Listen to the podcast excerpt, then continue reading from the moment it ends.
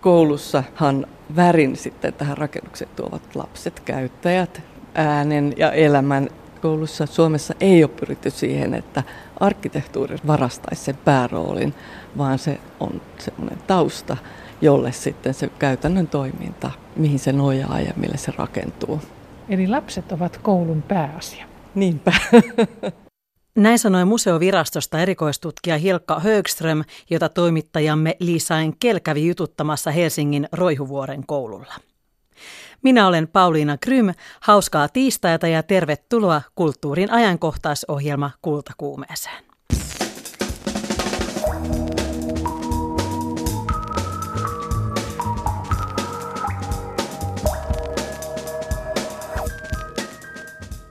Tällä viikolla suomalaiset lapset aloittavat koulutiensä ja me puhumme suomalaisten koulurakennuksista. Huomenna alkaa Helsingin messukeskuksessa tieteis- ja fantasiakirjallisuuden kansainvälinen tapahtuma WorldCon. Lisäksi etsimme 2000-luvun kansallisaaretta kansallismuseon kanssa. Ja ennen kuin lähdemme aarteen metsästykseen ja tieteiskirjallisuuden kiemuroihin, astumme sisään suomalaiseen koulurakennukseen. Liisa Enkel, sinä kävit tutustumassa suomalaisiin kouluihin ja nimenomaan niiden seiniin. Kyllä, sillä koulurakennuksella on hämmästyttävän tärkeä sija meidän lapsuudessamme ja nuoruudessamme. Mikäs itsellesi oli tärkeä koulu? Mitä muistat koulurakennuksista, jos olet käynyt?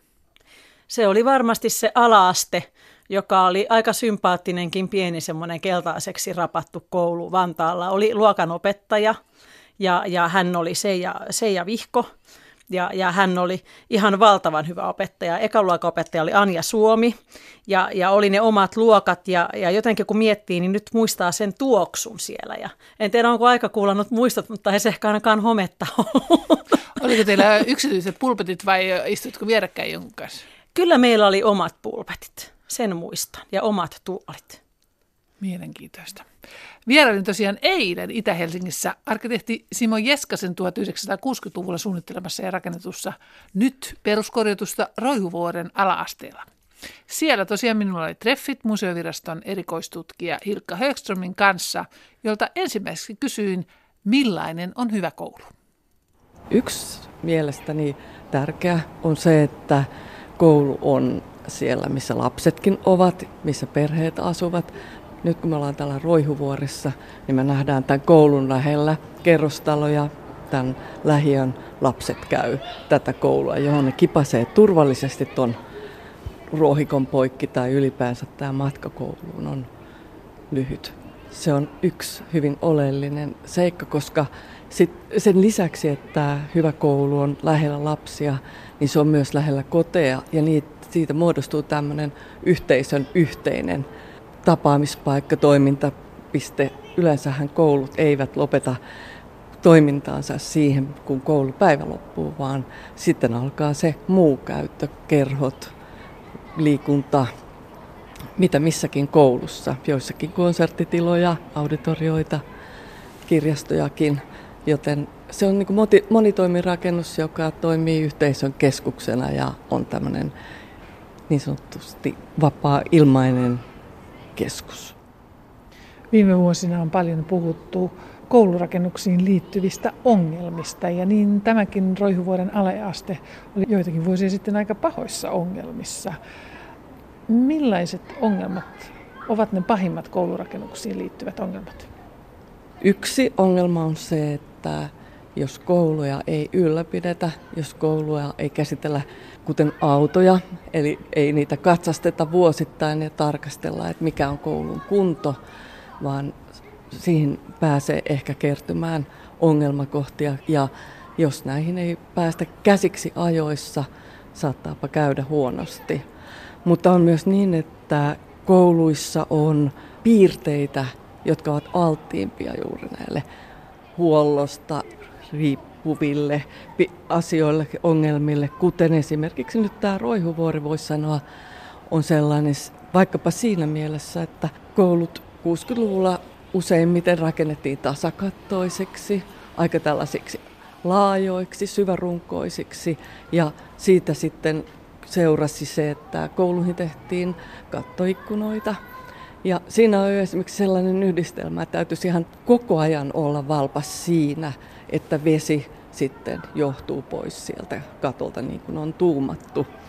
Ja, ja tota, näin ei aina kuitenkaan ole toimittu ja siitä esimerkiksi voi johtua ongelmia. Veden vesi kulkeutuu väärin paikkoihin ja siinä sitä sitten ollaan. Niin, koulut on tosiaan tärkeitä sosiaalisia paikkoja, missä kokoonnutaan ja joissa tapahtuu kaiken näköistä. Ja mm. ne on tärkeimpiä julkisia rakennuksia ja oleellinen osa suomalaista rakennusperintöä. Valitettavasti niin sanotut homekoulut ovat puututtaneet niin kodeissa, kouluissa kuin mediassa. Nyt on ilmestynyt verkkoon uusi museoviraston tekemä koulurakennus.fi-sivusto. Ja Ilkka Öström kertoi minulle, millaisesta sivustosta on kyse. Se on sellainen sivusto, jossa me nimenomaan halusimme levittää hyvää sanomaa niistä lukemattomista kouluista, jotka onneksi ovat hyvässä kunnossa. Niiden on pääosa kanssa, koulujen kanssa. Ja sitten me halusimme kertoa sillä sivustolla toisaalta niistä ihan peruspiirteistä, millainen suomalainen koulu oli 50-luvulla, 60 70-luvulla ja sitten toisaalta haluamme kertoa, miten kunta voi arvioida koulujen arvoa ja laatia yhteisiä niin kuin, työtapoja niiden koulujen arviointiin ihan tämmöisessä arvomielessäkin. Ja sitten halusimme kertoa siinä hyvistä esimerkkeistä, joillainen juuri tämä Roihuvuorikin on. Eli sellaisista, joissa on koulukohtalo ollut vaakalaudalla, sitten asia on puntaroitu, kansalaisetkin koululaisten vanhemmat ovat aktivoituneet ja sitten päättäjät ovat saaneet tehtävän ratkaista koulukohtalon. Ja tässä tapauksessa päätös oli sitten lopultakin myönteinen. Ensin oli vaaka kääntymässä purkamisen suuntaan. Ja nyt tämä koulu on hienosti ja huolellisesti korjattu ja otettu vuosi sitten käyttöön. Koulumaailma muuttuu valtavalla vauhdilla ja se asettaa aikamoisia haasteita myös koulurakennuksille. Mm. Miten nykyajan koulumyllerryksessä koulurakennukset pärjäävät? Nyt tässä koulurakennus.fi-sivuston rakentamisen yhteydessä me kävimme koulussa, jossa on rakennuksia eri vuosikymmentä, pääkoulu 50-luvulta. Ja rehtori sanoi, että tämä toimii erinomaisesti. Ja, ja tuota, uskonkin, että koulu on muunneltavissa, mutta myös koulun toiminta on muunneltavissa. Että et semmoinen tietynlainen luovuus, mitä edellytetään opiskelijoilta, niin edellytetään myöskin siltä koulurakentamisen käytöltä. Ja uskoisin, että kouluihin voi tehdä myös muutoksia, jotka, jotka sitten edesauttavat tätä rakentamisen tai rakennuksen käyttöä mutta että esimerkiksi kuten tässä Roihuvuoressa, niin su- suomalaisessa koulussa on aivan tavallista, että nämä rakennukset sijaitsevat todella kauniissa ympäristössä, lähellä luontoa, lähellä liikuntapaikkoja, yleensäkin lähellä siis taajamia, joten siellä on aika paljon myös muita tiloja, kertoi tämä rehtori, johon äsken viittasin, joita he voivat käyttää. Että, että koulusta, ei koulun tarvitse kaiken tapahtua koulurakennuksen sisällä. Ja oikeastaan siihen kai nykyään pyritäänkin, että koulu on myös avoin ulospäin. Näin siis totesi museoviraston erikoistutkija Hilkka Högström, jonka kanssa juttelin tuolla Roihuvuoren ala-asteella sateisessa iltapäivässä. Ja ihmettelin siinä, kun seisottiin siinä perongilla, että, että miksi tämä on niin tutun oloinen betonipalkit ja betonirakennus. Ja mietin, että hei, tämähän muistuttaa ihan ää, paljon sitä Tapilassa olevaa VG-taloa, jossa nyt parhaillaan muun muassa Emma-museo, modernin taiteen museo. Ja sitten tajusin, tai oikeastaan Sirkka Högström minulle valjasti, paljasti, että, että se on tosiaan saman arkkitehdin, eli arkkitehti Simo Jeskasen 1960-luvulla suunnittelema rakennus, tuo samainen VG-talo tuolla Espoossa kuin tämä Roihuvuoren alaaste. Että jännä, että siinä tunnisti sen. Miellyttikö tämä Jeskasen arkkitehtuuri sinun silmääsi? Se on sitä omanlaista 60-70-luvun betoni Kauniisti Niin, betoni ihanuutta, josta voi olla montaa mielipidettä, mutta tässä oli semmoinen tietynlainen ryhti. Niin kuin mm. Mielestäni myös tuolla Tapilassa on siinä VG-talossa on omanlainen ryhtinsä ja semmoinen jykevyytensä. Betoni nyt ei ole suositumpia materiaalia, olen enemmän puurakentamisen ihminen. Ja tämähän tuli asuntomessuillakin kai selväksi, että mikä, mikä Liisa Enkkeliä viehättää. Kiitos Liisa ja, ja niille, jotka ovat koulunsa aloittaneet ja ehkä ennen kaikkea näiden lasten vanhemmille, niin onneksi olkoon ja, ja sitten onnea ja ennen kaikkea hyviä päätöksiä lapsille sinne koulutielle.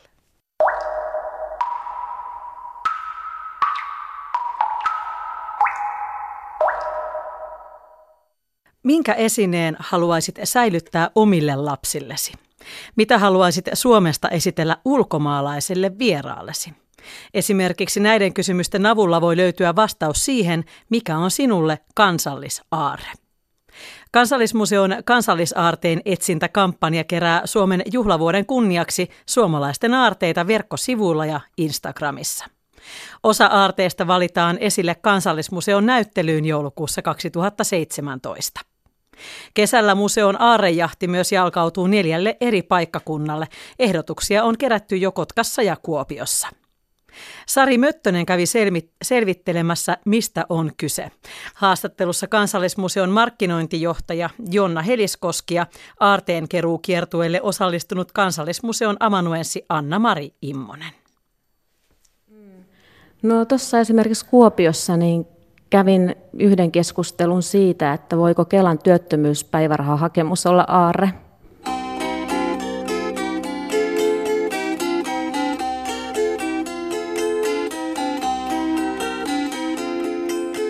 Täällä on tämmöisiä kuin purjelaiva, saaristo, puhdas luonto, pyynikki, pohjavedet, oma koti, salpalinja, neuvottoman ranta, Kotkan murre, Hillasuot ja perhe.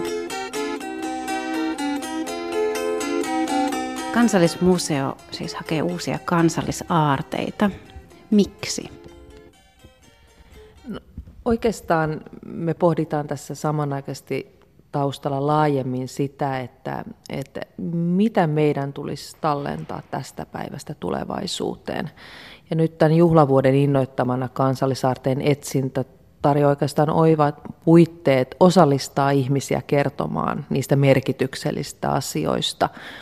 Ja tässä on selvästi, kun haetaan kahden tasoisia aarteita.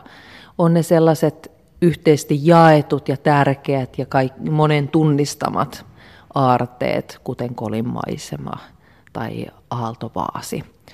Mutta sitten toisaalta se, mitä halutaan kuulostella ja ymmärtää, on jokaisen henkilökohtaisesti tärkeät ja merkitykselliset aarteet, koska molempia näistä meidän kansallismuseona pitää ymmärtää ja, ja tallentaa myös tuleville sukupolville, jotta me saadaan tämän ajan henki säilymään ja, ja, ja, ja jaettua eteenpäin. Mikä on kansallisaarre? Kansallisaare on ähm, todennäköisesti jotain sellaista, jonka, joka voidaan laajemmin, laajasti tunnistaa. Sen ei tarvitse olla tässä hetkessä sillä lailla yhteisesti jaettua, että se on joku ilmeinen, jo aarteeksi korotettu asia.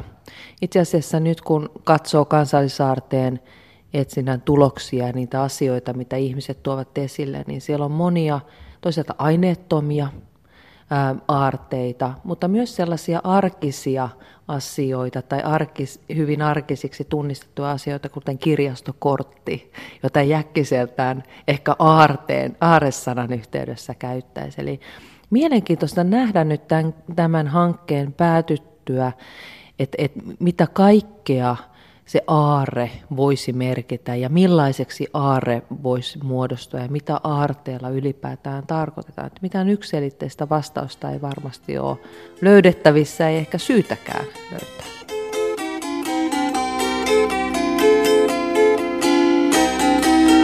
Uijon pururadat, Kallaveden saaristo, Erkki Junkkarisen hymy, hyvinvointivaltio, kahvi, tasa-arvo, jokamiehen oikeus, Hanna Partasen lihapiirakka, metsämansikka, kotirakkaus, mökkihöperö Ja sushi. sushi joo, ja kalakukko.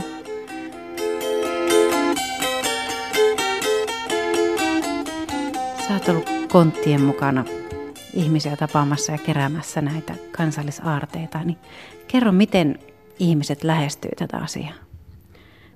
No sillä tavalla ne lähestyy, että mm, vähän joutuu ehkä niin kuin keskustelemaan ja hakemaan sitä, että mikä tämä aarre oikein on, että mitä me sillä tarkoitetaan.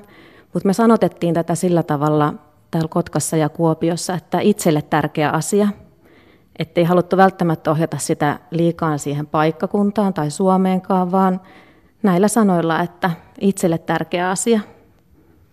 Löytyykö se helposti? No, musta se löytyy aika helposti. Ja ehkä semmoinen niin ohje kanssa annettiin, että ei jäisi liikaa miettiä, että mikä sieltä alitajunnasta nyt ensimmäisenä tulee mieleen, niin se varmaan on se tärkeä asia. No, miten sinä sanoisit, että mikä kansallisaarre suomalaiselle on? Kansallisaarre suomalaiselle tuntuu olevan usein semmoinen asia, joka on ehkä yhteisesti jaettavissa. Että en tarkoita välttämättä, että koko kansan tai kaikkien täällä asuvien ihmisten kesken, mutta että jollain tavalla ehkä yhteisöllinen asia. Että täällä esimerkiksi aika monesti mainittiin mökki, ja se jotenkin viittaa mun mielestä, voihan mökillä toki yksinkin olla, mutta ehkä se vie ajatuksia myös siihen perheen ja suvun yhdessäoloon ja semmoiseen niin suvun jatkumoon.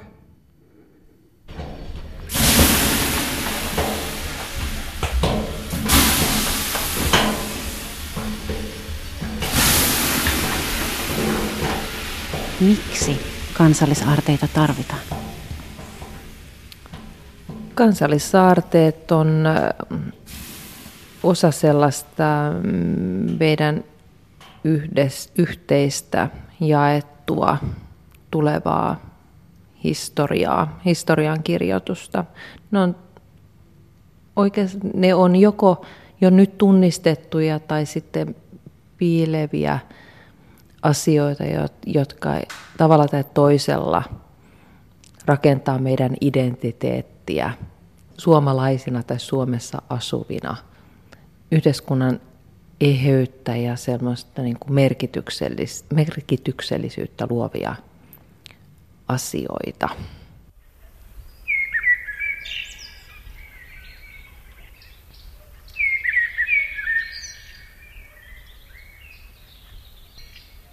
Hyvin paljon tänä päivänä puhutaan ylipäätään tavaroiden ja, ja kuluttamisen eettisyydestä ja, ja sellaisesta niin kuin, äm, aineellisen kulttuurin merkityksestä meidän elämässä. Ja tämä voisi olla oivallinen hanke myös kimmoittamaan sitä ajatusta ja katsoa sitä omaa e, ympäristöä ja kotia ja miettiä, että et, et mitkä on niitä esimerkiksi esineitä, asioita siinä omassa elämässä, jotka on todella niitä kokee merkitykselliseksi koska sieltä ne aarteet sitten kumpuaa ja mitkä on sitä semmois, sellaisia asioita, joista voisi ehkä luopua.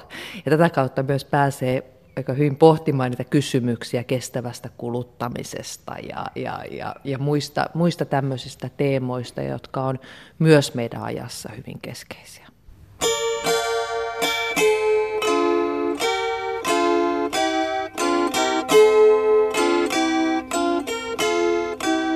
Yksi tota, virolaissyntyinen mieskin mietti pitkään, että voiko hän osallistua tähän, koska tässä käsitellään tämmöisiä suomalaisia aarteita.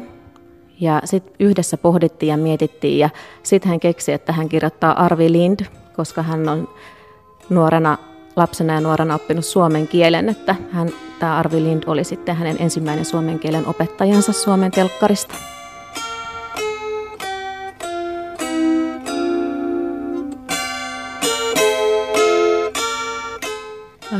Oleellista on se, että, tämä hanke mahdollistaa ihmisten osallistamisen meille tässä ajassa merkityksellisten asioiden esille tuomiseen.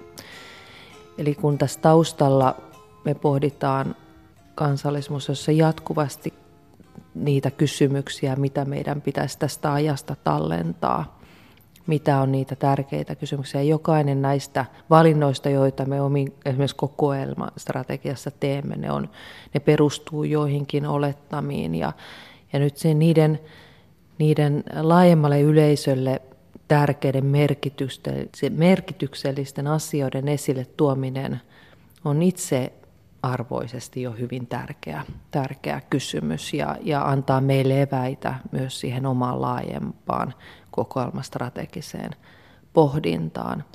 Ja, ja itse asiassa siinä samalla siihen liittyy myös se, että, että me tämän hankkeen kautta saadaan tai aktivoidaan ihmisiä, että haastetaan ihmisiä pohtimaan ja tunnistamaan omasta ympäristöstään niitä tärkeitä merkityksellisiä asioita, jotka monta kertaa saattaa hukkua siihen arkeen ja kiireeseen ja ehkä, ehkä myös siihen semmoiseen usein myös hyvin negatiiviseen uutisointiin ja, ja keskusteluun. On paljon täällä Suomessa aarteita, henkilökohtaisia jaettuja aineellisia, aineettomia, hienoja asioita, joita soisi tuo, tuotavan aktivisti esille. Nyt tämä meidän hanke kannustaa siihen.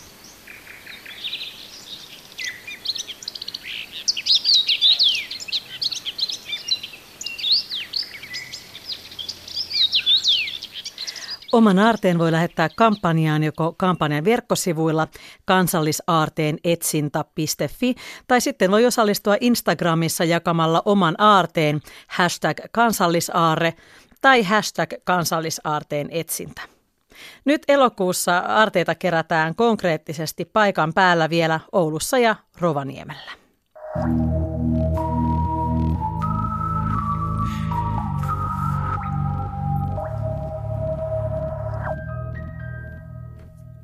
Tieteis- ja fantasiakirjallisuuden kansainvälinen suurtapahtuma Worldcon kokoaa tieteiskirjallisuuden lukijat ja tekijät yhteen Helsingin messukeskuksessa huomisesta sunnuntaihin.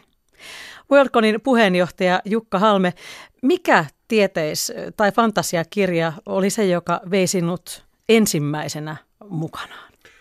Uh, ensimmäinen, joka vei mukanaan, on, on kirja, jonka muistan aikoinaan kansakoulussa, olen käynyt siis kansakoulua nuorena, hyvin nuorena, niin tuota, äh, eräs luokkatoveri piti esitelmän kirjasta. Ja en nyt alustavasti ollut kauhean innostunut, kun hän lähti kertomaan sitä, mutta sitä mukaan, kun hän kertoi siitä kirjasta eteenpäin juttuja, mä olin, no nyt kuulostaa hyvältä koska olin poika, en voinut millään kysyä tytöltä, että mikä kirja tämä oli. Mm. Joten sitten meni hetki ennen kuin saatoin löytää tämän teoksen. Ja kyseessä oli J.R. Tolkienin äh, Lohikäärmen vuori, jonka tänä päivänä tunnemme tietysti paremmin nimellä Hobitti, koska se on sen oikea nimi, eli Lohikäärmen vuori on Hobbitin ensimmäinen suomalainen käännös. Ja se on vähän lapsenomaisesti käännetty, ja siinä on käännetty nämä päähenkilöt, eli Bilbo Baggins on Kalpa Kassinen – ja siinä on kaikkea muutakin hauskaa.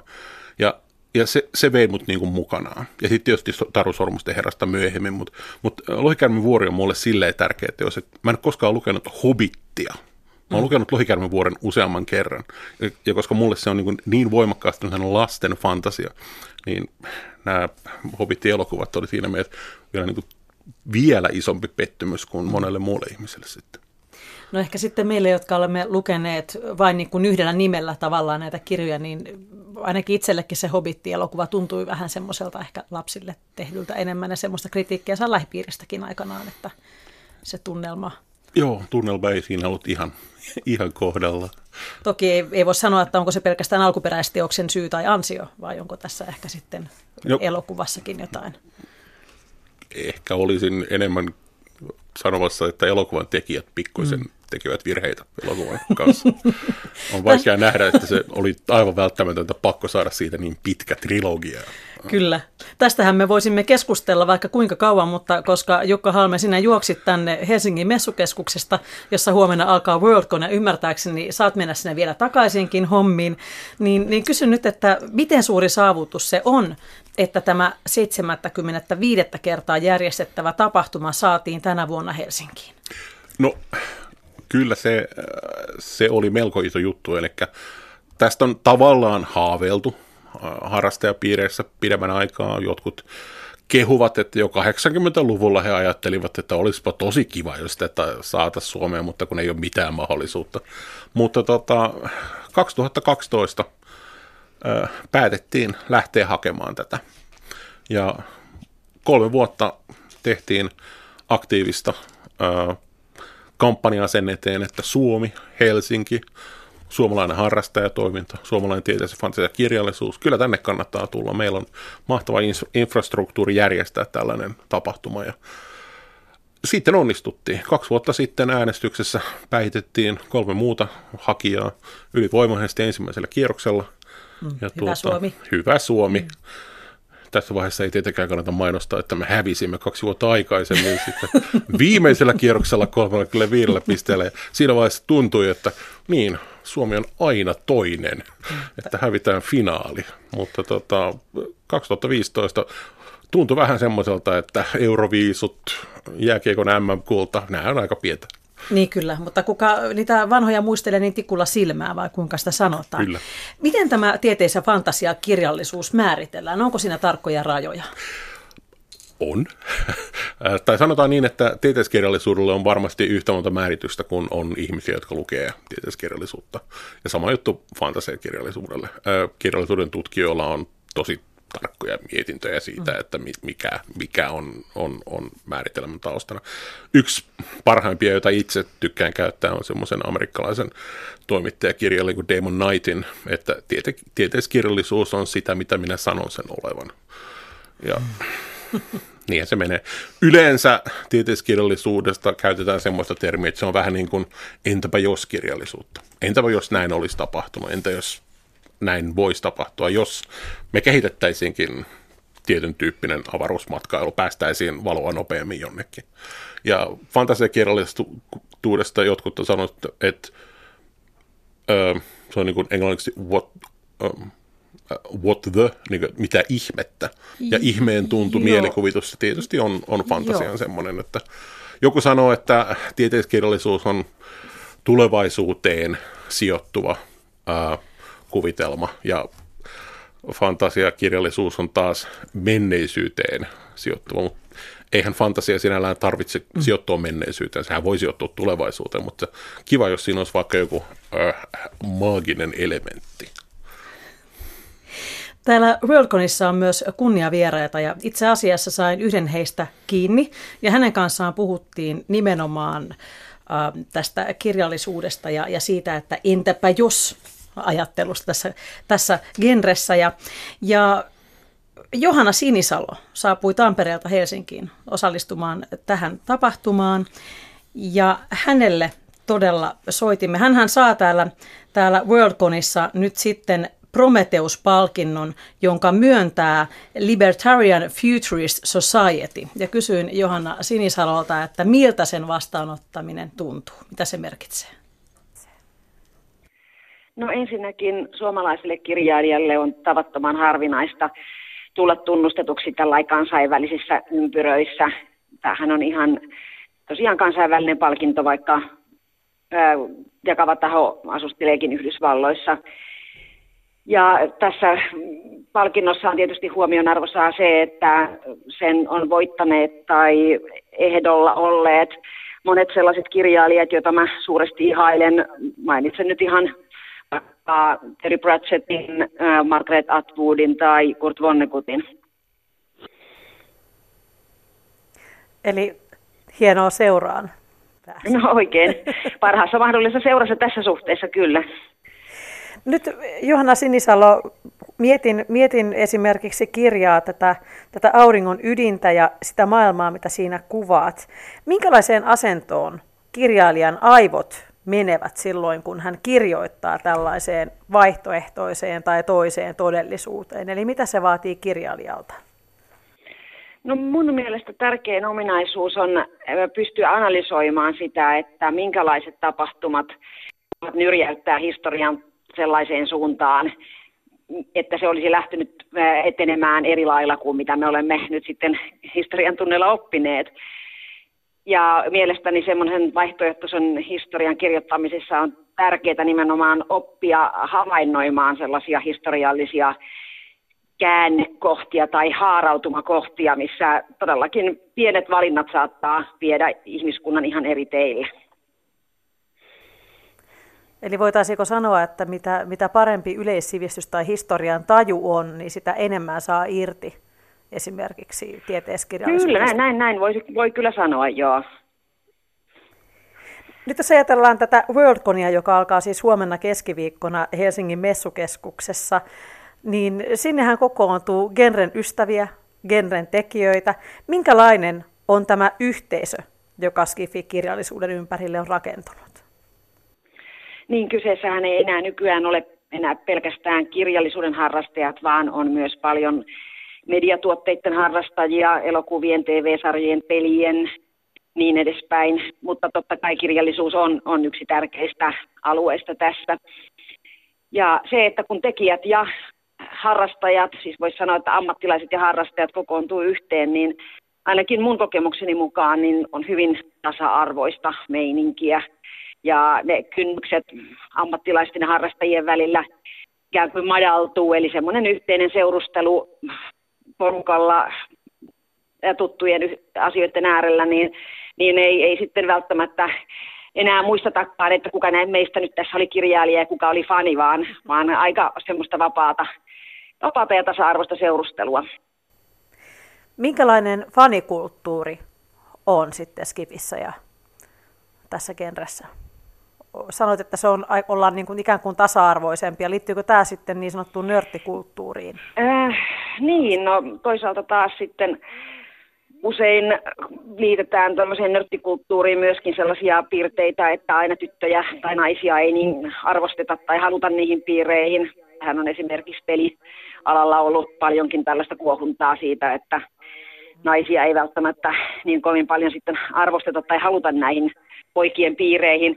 Mutta ainakin täällä Suomessa ja Pohjoismaissa niin mä olen kokenut tämän kyllä hyvin sellaisena tasa-arvoisena ja puhuttiin sitten sukupuolesta tai puhuttiin sitten mistä tahansa muusta erottavasta tekijästä, niin aika lailla samaa perhettä ainakin mun mielestä ollaan.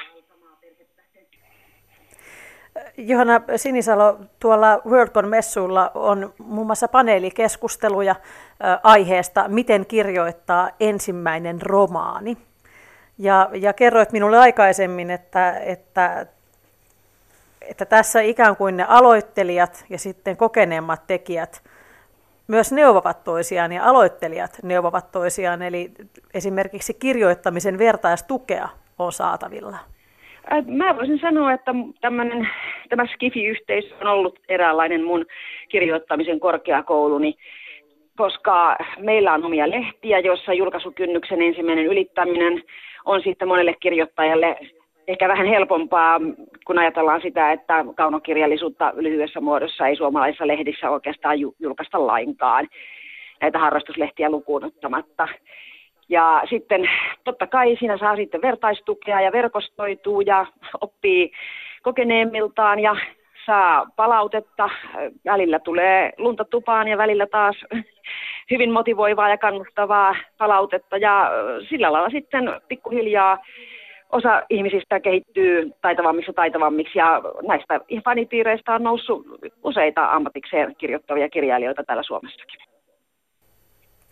Millä mielin nyt astelet Helsingin messukeskukseen Worldcon tapahtumaan tänä vuonna?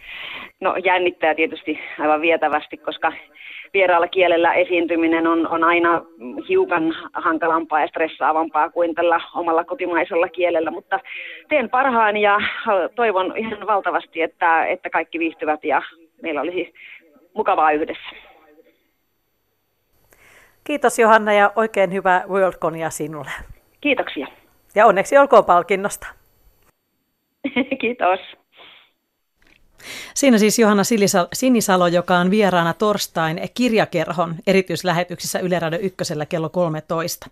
Ja meillä täällä studiossa Worldconin puheenjohtaja Jukka Halme.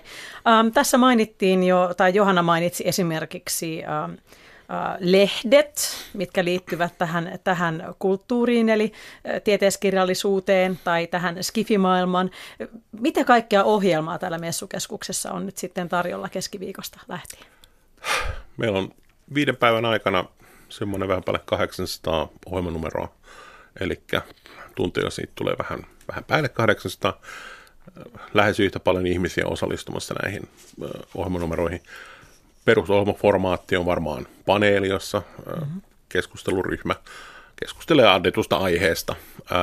Sitten on erinäköinen määrä haastatteluja, debatteja, esitelmiä. Meillä on aika paljon akateemista ja tiedeohjelmaa. Tämän lisäksi sitten vähän kaikkea, mikä niin kuin liittyy tietysti fantasian kirjallisuuteen. Meillä on oma elokuva setti, joka koostuu lähinnä lyhyt elokuvasta ja independent-elokuvasta. Sen lisäksi on sitten musiikkiohjelmaa, lapsille on oma ohjelma, nuorille on vähän niin kuin oma ohjelmaansa. Sitten siellä on tämmöistä huumoriohjelmaa, eri asioista kuin hauskaa se on. mutta siinä on pyritty vähän niin kuin kaiken näköistä löytämään. On, on otettu mukaan sarjakuvat, pelit, elokuvat, TV-sarjat, mutta pohjana on tietysti kirjallisuus. Se on niin kuin se polttoaine, jolla tätä harrastusta niin kuin viedään eteenpäin. Ja totta kai mediassa tämmöinen TV ja elokuva näkyy kaikista eniten, mm. mutta se, sellaisten äh, tilaisuuksien tekeminen, jossa kunniavierat esimerkiksi on äh, näiden alojen edustajia, niin me jätetään ne puhtaasti ammattilaisille, koska tämä on täysin amatöörivoimin tehty, eli kaikki ihmiset on vapaaehtoisia. No teillähän on nyt täällä kunniavieraina, no Claire Wendling joutui perumaan osallistumisensa terveyssyistä. Hän on ranskalainen sarjakuvataiteilija, mutta mm. teillä on paikalla siellä kustantaja ja kriitikko John Henry Holmberg, kirjailija Nelo Hopkinson Sanonko oikein Neilo? Nalo. Nalo, hän, no niin, sekin meni nalo. väärin. Nalo, no minäkin sanon Nalo, pahoittelut. Kirjailija Walter John Williams ja sitten kirjailija Johanna Sinisalo, jota kuultiin äsken. Millä perusteella nämä kunniavieraat on valittu? Me lähdettiin liikkeelle aikoinaan ajatuksesta siitä, että halutaan saada ihmisiä vähän ympäri maailmaa. Ja käytiin debattia siitä, että kuinka oikein on ottaa sinne suomalainen. No herra tähden, meillä on maailmalla mainetta, palkintoja ja nyt vielä niin kuin lisää palkintoja ää, voittanut kirjailija, jolla on, on niin kuin kunnioitettava ura takanaan, jotta häntä olisi oivallista kunnioittaa. Mm. Ää, sitten meillä on, on tosiaan ää, Karibian kanadalainen kirjailija, ranskalainen kuvataiteilija, sarjakuvataiteilija. Ää, ja oltaisiin vielä haluttu niin kuin lähteä ää, muihinkin maanosiin, mutta sanotaan, että haimme muualta myös kunniavieras-ehdokkaita, mutta nämä oli ne, mitkä me äh, sitten lopulta päädyttiin, ja olen todella tyytyväisiä. On siis kaamea tragedia, että tosiaan Clairein terveys ei nyt vaan kestänyt äh, lentämistä sitten. Sitten teillä on tämmöinen ehkä vielä suuremmankin yleisön, yleisön tuntema hahmo, aika moni suomalainen kyllä varmasti on kuullut esimerkiksi Johanna Sinisalosta, onhan Happylandia palkittu, ja Erika Viikistä ja muista kotimaisista tekijöistä, mutta nimi George R. R. Martin varmaan alkaa olla monelle tuttu. Hänhän on siis amerikkalainen kirjailija, jonka kirjasarjaan perustuu HBOn suurmenestys Game of Thrones, eli siis niin sanottua liikkuvaa kuvaa tämä viihde. Odotatteko te fanihysteriaa herra Martinin ympärillä? Olen kuullut liikkuvista kuvista, ne ovat mielenkiintoisia. Jo, no totta kai, siis on selvää, että kun Suomessakin media sai tietää, että George R. Martin tulee paikalle.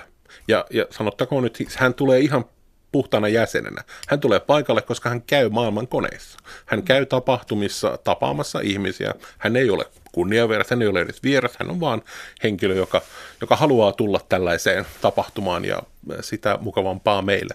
Mutta joo, kyllä, kyllä on havaittu tähän mennessä, että sanotaanko markkinoinnissa, jos oltaisiin lähdetty liikelle siitä, että George R. Martin on meidän vieras, niin se olisi varmasti vielä enemmän tuonut meitä esille, mutta äh, hän haluaa tietysti myös oman rauhansa, että mm. hän, hän, hän oli äh, hän on kaksi kertaa aikaisemmin käynyt Suomessa science fiction tapahtuman kunniavieraana 2009 ja 2015. Ja nyt hän tulee taas.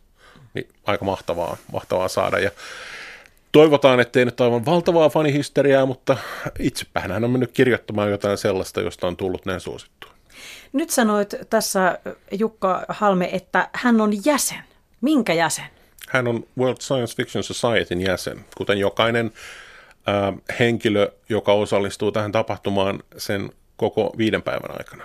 Eli periaatteessahan, niin hassulta kuin tämä kuulostaa, niin tämä on, tämä on vuosikokous, jossa kyseinen organisaatio ää, pitää vuosikokouksensa. Ja se on yksi osa tämän tapahtuman ää, ohjelmaa. Se on niin sanottu business meeting, jota, jota käydään neljän päivän aikana. Ja sen lisäksi, että tämä täytyy pitää maailmankonissa, niin sen lisäksi meidän täytyy valita ää, kahden vuoden päästä tapahtuva ää, seuraava Worldcon, tai siis Worldcon on joka vuosi, mutta että se valitaan kaksi vuotta etukäteen. Ja sen lisäksi sitten meidän täytyy vielä antaa nämä huukopalkinnot. Mutta koska kirjallisuuden harrastajat on vähän hassuja, niin me järjestetään ensinnäkin tämmöinen tapahtuma tämän yhteydessä, jossa on tätä ohjelmaa ja muuta hauskaa. Ja sitten tämä palkintojen jako täytyy pitää tämmöisenä hulppeana Oscar Gaala-tyyppisenä seremoniana, johon menee sitten semmoinen kaksi ja puoli kolme tuntia. Sinä olet itsekin tässä Jukka Halmen jäsen, eikö näin? Minä olen maksanut jäsenmaksun ja olen maksanut potentiaalisesti jonkin verran enemmän kuin moni muu jäsenyydestään. Ja, ja juoksemalla messukeskuksen ja yleisradion ja muiden paikkojen väliä näin, se, näin tapahtuman alla. Se tekee ihan hyvää tietysti. Mitä tämä jäsenyys antaa sinulle? Se, mitä se varsinaisesti niin kuin antaa jäsenille, jotka tulevat tänne, niin se antaa mahdollisuuden osallistua tapahtumaan kokonaisvaltaisesti. Kaikki ohjelmanumerot, jotka, jotka, jotka meillä ohjelmakirjeessä on, niin on mahdollisuus pyrkiä niihin ainakin. Jotkut on tietysti aika pieniä, eli siellä on erinäköisiä työpajoja ja muita, joihin mahtuu vain tietty määrä ihmisiä. Mutta että siis mitään ylimääräistä maksua ei mihinkään tule. Kaikki, mitä tapahtumapaikalla tämän viiden päivän aikana tapahtuu, kuuluu jäsenmaksuun. Tämän lisäksi sitten sulla on eh, minulla, meillä jäsenillä, on ollut mahdollisuus ehdottaa näitä huukopalkintoehdokkaita, äänestää näistä huukopalkinnoista. Ja äh, tämän lisäksi me tullaan olemaan niin kuin seuraavan äh, mahdollisuus ehdottaa seuraavissa äh, kahdessa tapahtumassa myös näitä äh, huukopalkintoehdokkaita. Ja jos me äänestetään tässä äh, niin sanotussa site selectionissa, site, site selectionissa, jossa valitaan kahden vuoden päähän tämä tapahtuma, niin jos sä olet äänestänyt, sä olet automaattisesti sen tapahtuman tukijäsen. Et varsinainen jäsen, mutta tukijäsen. Mm-hmm. Ja jos haluaa, niin sitten voi pienellä korotuksella hankkia sen tapahtuman jäsenyyden sitten. Mutta että mitä tämä mulle itselleni, niin tämähän mahdollistaa mulle sen, että mä tapaan niitä kaikkia tuttuja, joita, joita muuten en, ää, se heimo, joka tämä on, niin mä, mä tapaan tämän heimon jäseniä, vanhoja ja uusia tuttavia. No miltä se sitten tuntuu, että, että esimerkiksi tämmöinen George R. R. Martinin kirjasarja on tuonut esimerkiksi nyt sitten Game of Thronesin tai, tai Tulen ja maan jään kautta tämän, tämän maailman ja genren niin monen taviksen ulottuville. Ajatteletteko te sillä tavalla, että siellä ne tavikset nyt katsoo sitä yhtä TV-sarjaa, mutta eivät ne nyt tästä meidän niin kuin genrestä ihan, ihan täysillä kaikkea ymmärrä? Joo, on tietysti hienoa ottaa tulee elitistinen asenne. Asenne. Onko siinä yhtä elitismiä vai, vai no, on, on var- meille armoa meille? On, on varmasti ihmisiä, joilla on elitistinen asenne. mulla ei ole varaa pitää tämmöistä elitististä asennetta. Mun mielestä on tosi hienoa, että ensinnäkin George on onnistunut niin luomaan jotain tollasta, joka on tehnyt hänestä noin merkittävän ja äveriään ihmisen. Toivottavasti tämä niin kuin on avannut jo nyt joillekin muillekin vastaavaa ää, niin kuin mahdollisuutta. Ja toivon mukaan niin kuin jatkossa vaan tuottaa, tuottaa niin kuin hedelmää. Ja kuka tietää, jos vaikka joku päivä tuolla innostutaan, HBO haluaisi vaikka, vaikka Johanna Sinisalon mm-hmm. ää, auringon ytimestä tehdä Oi. jonkun se ehkä olisi pikkusen hankalaa, kun se kuitenkin tämä Handmaid, Handmaid's Tale on olemassa, niin kaksi niin samoilla linjoilla liikkuvaa juttua ehkä, mutta, miksei joku Erika Viikin teoksista, sieltähän olisi ihan mahtavaa luoda jotain mm-hmm. tosi, tosi niin kuin kaunista ja, ja, ja, ja näyttävää. Tai, tai jotain Anne Leinosta tai Leena Likitaloa tai ketä, kuka ja, tahansa meillä on. Ja miten upea olisi siis Erika Viikin kanssa, joka on kirjoittanut, hän sanoi nimekseen Aleja-kirjan mm. sekä sitten tämän uusimman Selesian näkijäteoksen, joka ilmestyi ihan muutama päivä sitten, niin ajatelkaapa, kun voisimme sanoa ihmisille, että, että itse asiassa koko tämä graafinen ilme ja tämä kuv- kuvallinen maailmahan perustuu myös tämän kirjailijan itsensä luomiin hahmoihin ja ihan tämmöiseen visuaaliseen puoleen. Hänhän on taitava kuvataiteilija myös, graafikko kun on. Voi, tässähän on ihan valtavasti mahdollisuuksia. Ehkä Yleisradio voisi myös sijoittaa tällaisen. No kyllähän Yleisradio sarja. Hän on tehnyt ihan mahtavia tuotoksia. Ei sovi unohtaa, että, että J.R. Tolkienin legendaarinen Hobitti, jonka aikaisemmin toin jo esille, niin siitähän on huikea kotimainen TV-sarja olemassa. Erika Viik itse asiassa keskustelee paneelissa Worldconissa lauantaina kello 11 alkaen. Hänen kanssaan siellä ovat Mary Robinet Kovalin, anteeksi jos lausun nämä aivan päin prinkkalaa. Elizabeth Baring, Walter John Williams ja Karen Lord, ja he puhuvat siitä, että miten, minkälaisia haasteita on ensimmäisen kirjan kirjoittamisessa. Joo, se on itse sellainen paneeli, jota mä oon alustavasti antanut assistenteilleni toivoa, että voisin pyrkiä sinne. Voisi tehtiä. Joo, se on tosi mahtava kattaus. Siinä on tosiaan siis todella kiinnostavia kirjailijoita, iso, iso liuta, että tosi, tosi, tosi hyvältä kuulostava paneeli. Aihe ja, ja puhujat. Tuossa Jukka Halme aikaisemmin sivuutimme sitä ajatusta, että, että tieteis- ja fantasiakirjallisuus on sellaista entäpä jos kirjallisuutta. Ja mulle itselle on jäänyt mieleen lapsuudesta Samuel Jodin, eli John Christopherin kirjoittama 60-luvun Tripodien aika kirjatrilogia, joka oli tosi pelottava ja siitä tuli Ylellä muistaakseni jonkun TV-sarjakin.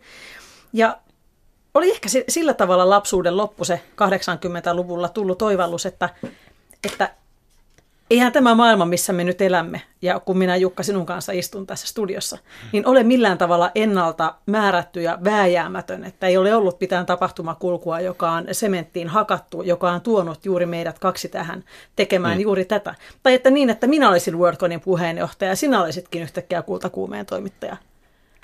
Ne olisivat olleet vain jotain valintoja maailmassa. Se oli semmoinen ihan tajunnan räjäyttävä kokemus. Se, joo, se on niin vaihtoehtohistoria. Eli mm. on olemassa tällainen tieteis- ja fantasiakirjallisuuden alalaji kuin vaihtoehtohistoria, jossa on olemassa poikkeama piste, jossa jokin asia menee toiseen suuntaan. Ja sillä tavalla sitten historia, niin kuin me sen tunsimme ja tiesimme, on muuttunut. Sitten tähän vielä kysyn sinulta Jukka, että kuinka paljon tieteiskirjan tarinassa pitää olla niitä tuttuja elementtejä, että se jaksaa meitä kiinnostaa? Mä luulen, että itse asiassa niitä tuttuja elementtejä pitää olla aika paljon, että siitä tulee semmoinen äh, iso juttu. Että siis äh, hyvä esimerkki on toi George R. Martinin tarina, koska sehän on tavallaan historian uudelleenkirjoittamista. Laitetaan sinne väkivaltaa, seksiä, lohikäärmeitä, niin sehän on ihan, ihan semmoinen keitos, ettei se nyt voi, periaatteessa voi epäonnistua. Mutta että sulla on ne arkkityyppisiä hahmoja, pikkusen muokataan sitä, että kuka on hyvis, kuka on sankari, kuka on pahis, minkä takia noilla pahiksilla menee noin hyvin siitä kun vähän liikutaan toiseen suuntaan, niin se tekee näitä, näitä eri, eri, eri muuttaa sitä riittävästi. Kiitos Jukka Halme vierailusta ja, ja erittäin hyvää WorldConia. Minä tulen sinne huomenna, toivottavasti myös torstai-aamuna ja sitten kuulemme tässä tunnelmia torstain kultakuumeessa. Tervetuloa. Ja vielä korjaus tuohon aikaisempaan. Tänään Liisa Kello lähetyksen alussa kertoi tästä museoviraston koulurakennus.fi-sivustosta. Ja hän vieraili Itä-Helsingissä Roihuvuoren alaasteella, joka on vuonna 1967 arkkitehti Arno Ruusuvuoren suunnittelema, eikä Timo Jeskasen, joka on tehnyt tämän peruskorjauksen pääsuunnittelun. Nimet menivät siis alussa aivan sekaisin pahoittelut. Ja huomenna meillä on sitten luvassa täällä Janne Junttilan äh, juontamassa Kultakuumeessa teatteria ja nykytaidetta. Kultakuume